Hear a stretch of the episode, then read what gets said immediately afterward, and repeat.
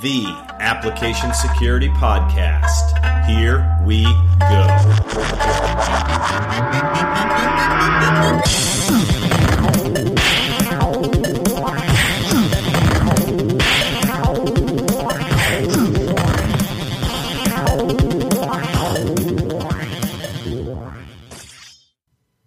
On this episode of the AppSec Podcast, Robert interviews yours truly about security community. So I talk about some of the experiences that I've had in the past doing security community in large organizations, and then Robert keeps asking me how do we apply that to small organizations? So you get the best of both worlds from a security community perspective, how to make it work for large companies, but also how to make it work for really small companies. We hope you enjoy.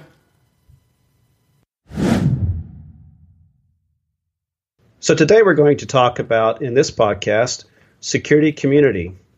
This is Robert Hurlbut, and I'm here with Chris Romeo. And thank you for joining.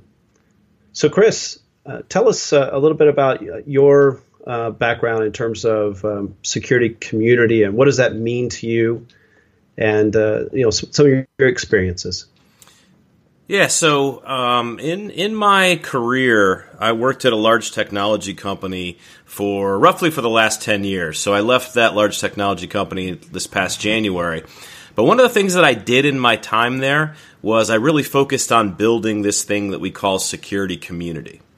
So I think of security community as inside of a large organization or maybe even inside of a small organization, how do we get people that are passionate about security to come together and to encourage each other and to teach each other and to motivate each other with the single goal of saying, how do we make the products that exist within our company better from a security perspective.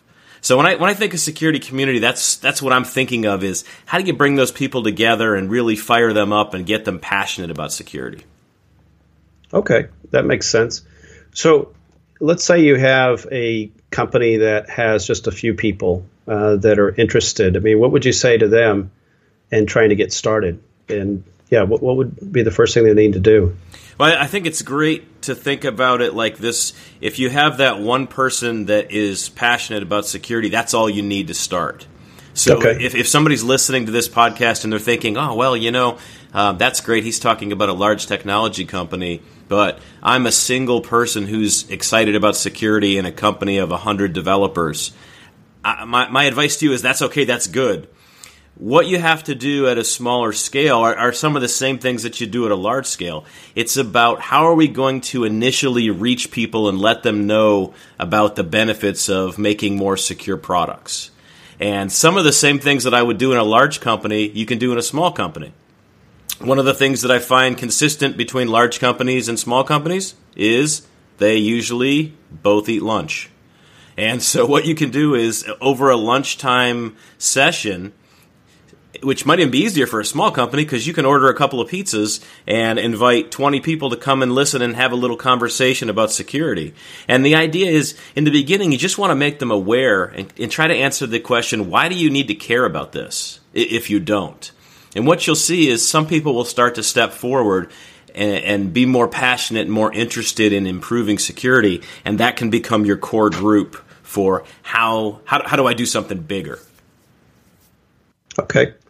So let's say that uh, you're starting to put this. Together. What are some of the values that you know, why do you need that anyway? I mean, we talked a little bit about that, but if you could just a little bit more.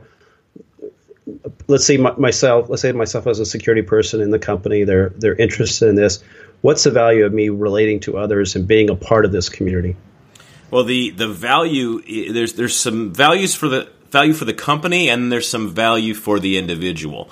The value for the company is that the more people that get crazy and passionate about security, the better you're going to get at actually finding security vulnerabilities in your products.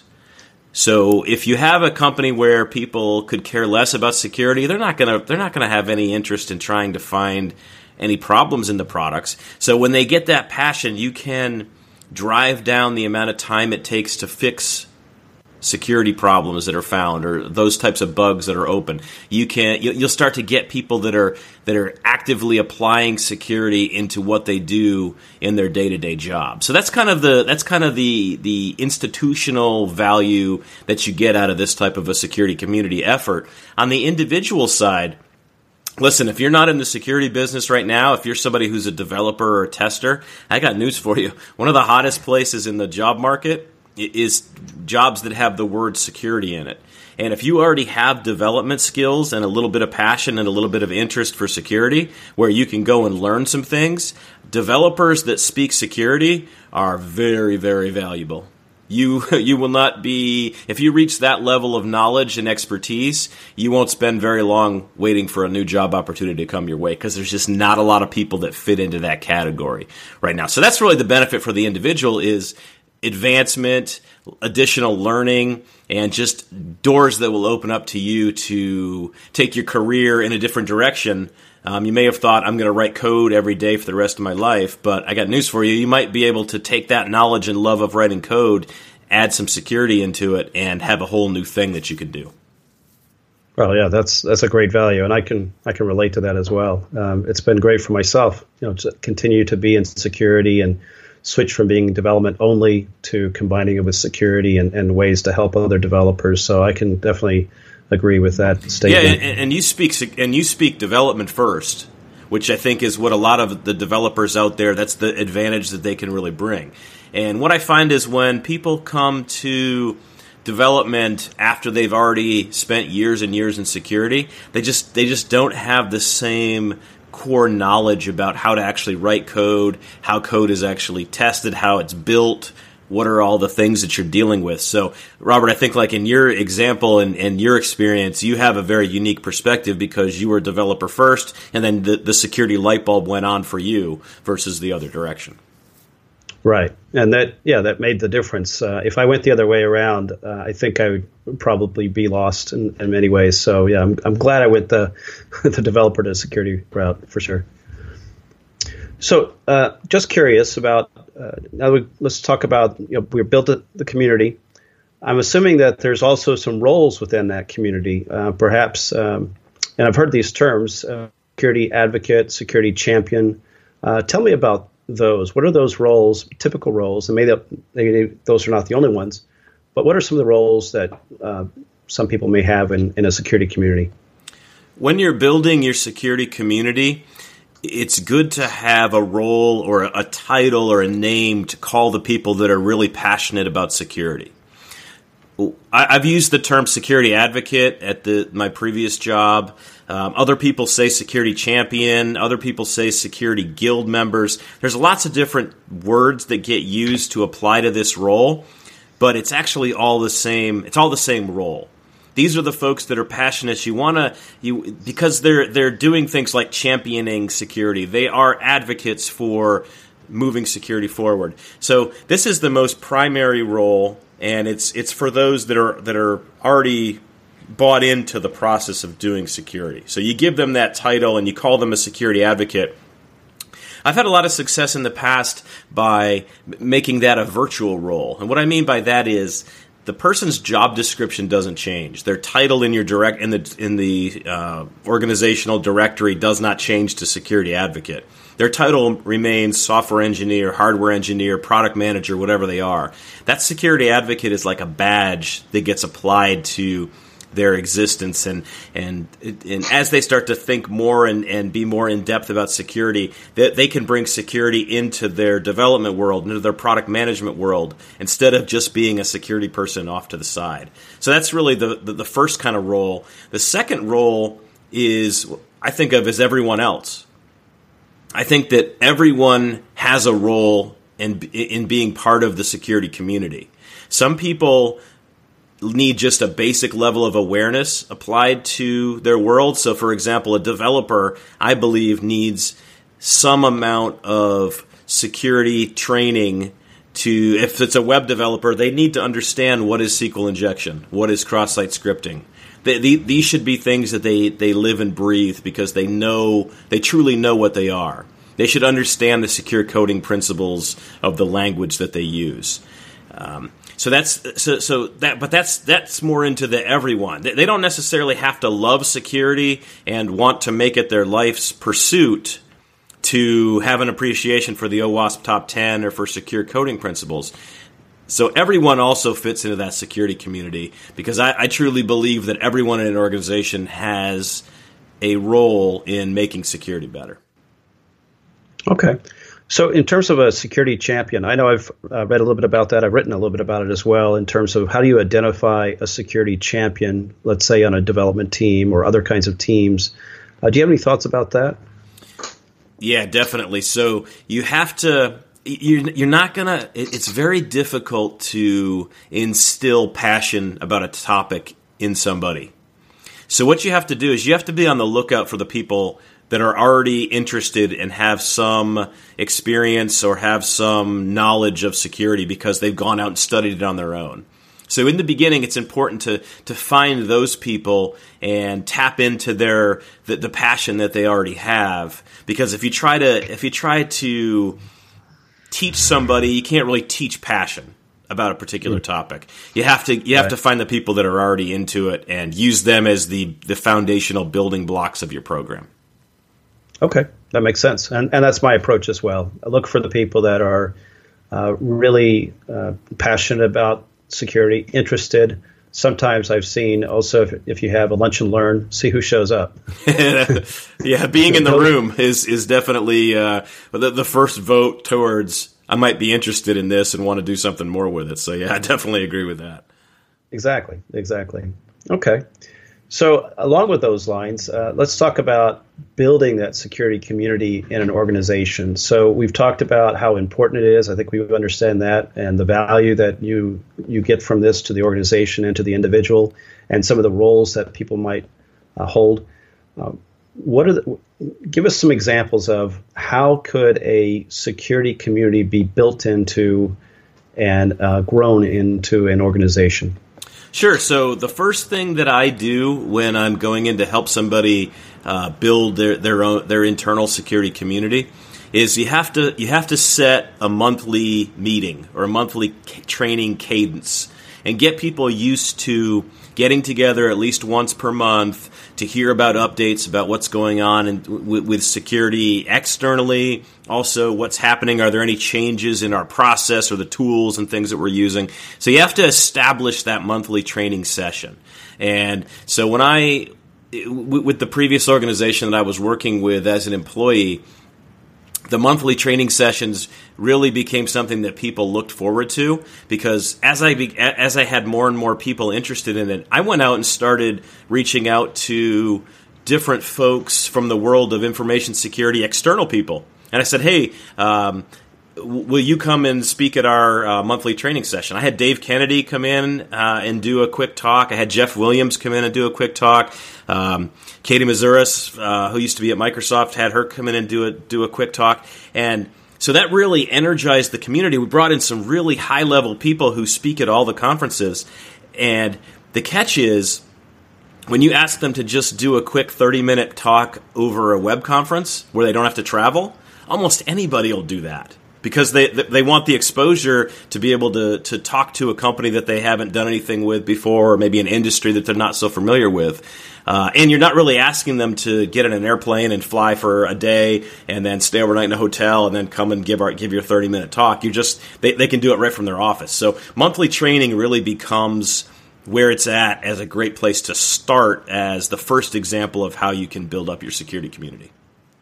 Okay, great so what's next? Uh, you've got this in place, monthly uh, cadence, and, and so forth. What's next?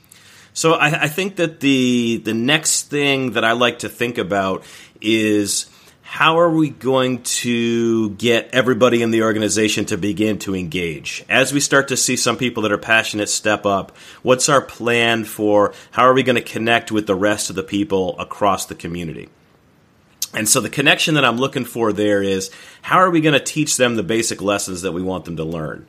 And so what I did at my, my previous organization is we built a application security training program that focused in on the secure development lifecycle and all the pieces and things, but also talked about who's trying to attack you, why are they trying to attack you, what are some fundamentals about security. So that really, as a second step, provided people that didn't maybe they had the interest and they said, "Oh, wow, security sounds like something that's really cool. I want to get into it," but they didn't have any foundation in it the uh, the training experiment or experience kind of gives them a place to learn many things about security and really start to drive themselves uh, forward and, and gives them kind of a starting point. Okay. So, if I understand what you're saying, is put some kind of training in place, and that could be uh, a formalized way of, of doing training, or could that also be uh, providing perhaps books or um, subscriptions to videos of some sort or things like that? Is that uh, some other ideas for training? Yeah, certainly. There's uh, th- there's lots of great resources out there in this day and age that you can provide for people from a book's perspective, from a blog's perspective. Um, lots of different security training um, that's available that, uh, that that will connect with the individuals. So yeah, those are things that you can that you can provide as as resources for those people that are just starting to get interested in in the topic. Um, you can also marry the, the, the idea of the lunch and learn together with some of those resources. One of the things that uh, we did at a at this other company I worked with is we set up a lunch and learn session where we actually went through uh, the CSSLP, so this is the uh, certified software lifecycle professional certification from ISC squared.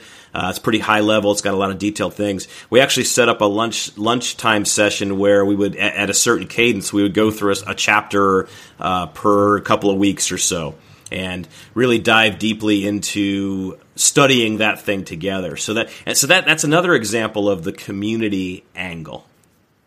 Okay, so then at the end of that, uh, just as an example, that certification, you took people through. So even if they didn't maybe go for the certification and, and, and get and take the test and so forth, they at least had common knowledge. Everybody had uh, this knowledge, same page, if you will, and so then everybody's more or less uh, ready to go and, and knows what you know some of the basics were if I understand correctly. Yeah, definitely. So, and not everybody went and took the test after, and that's okay. We kind of figured that was how it was going to be. But like you said, they went through the process of learning with us, so they got some positive things and impact came out of it, and I'm sure it changed the way they thought about certain things. So it was a it was a win win. Some people went forward, like myself, and actually took the test and received our CSSLPs. Others just took in the information, and I, nobody nobody was upset at the end of this and thought it was a waste of time. Everybody got some good stuff out of the process.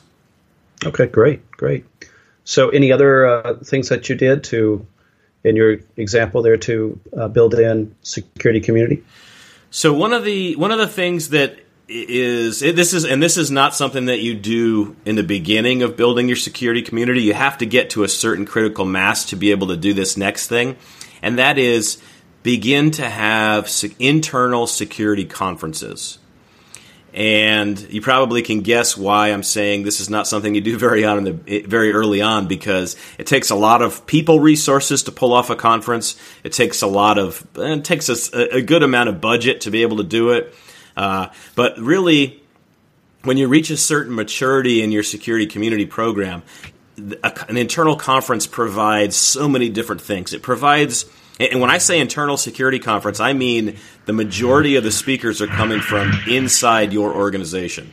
So you you may have a few, and what I used to do is I'd have I'd invite a few external people to come in and be be kind of keynote speakers that that could talk about things that were happening in the industry.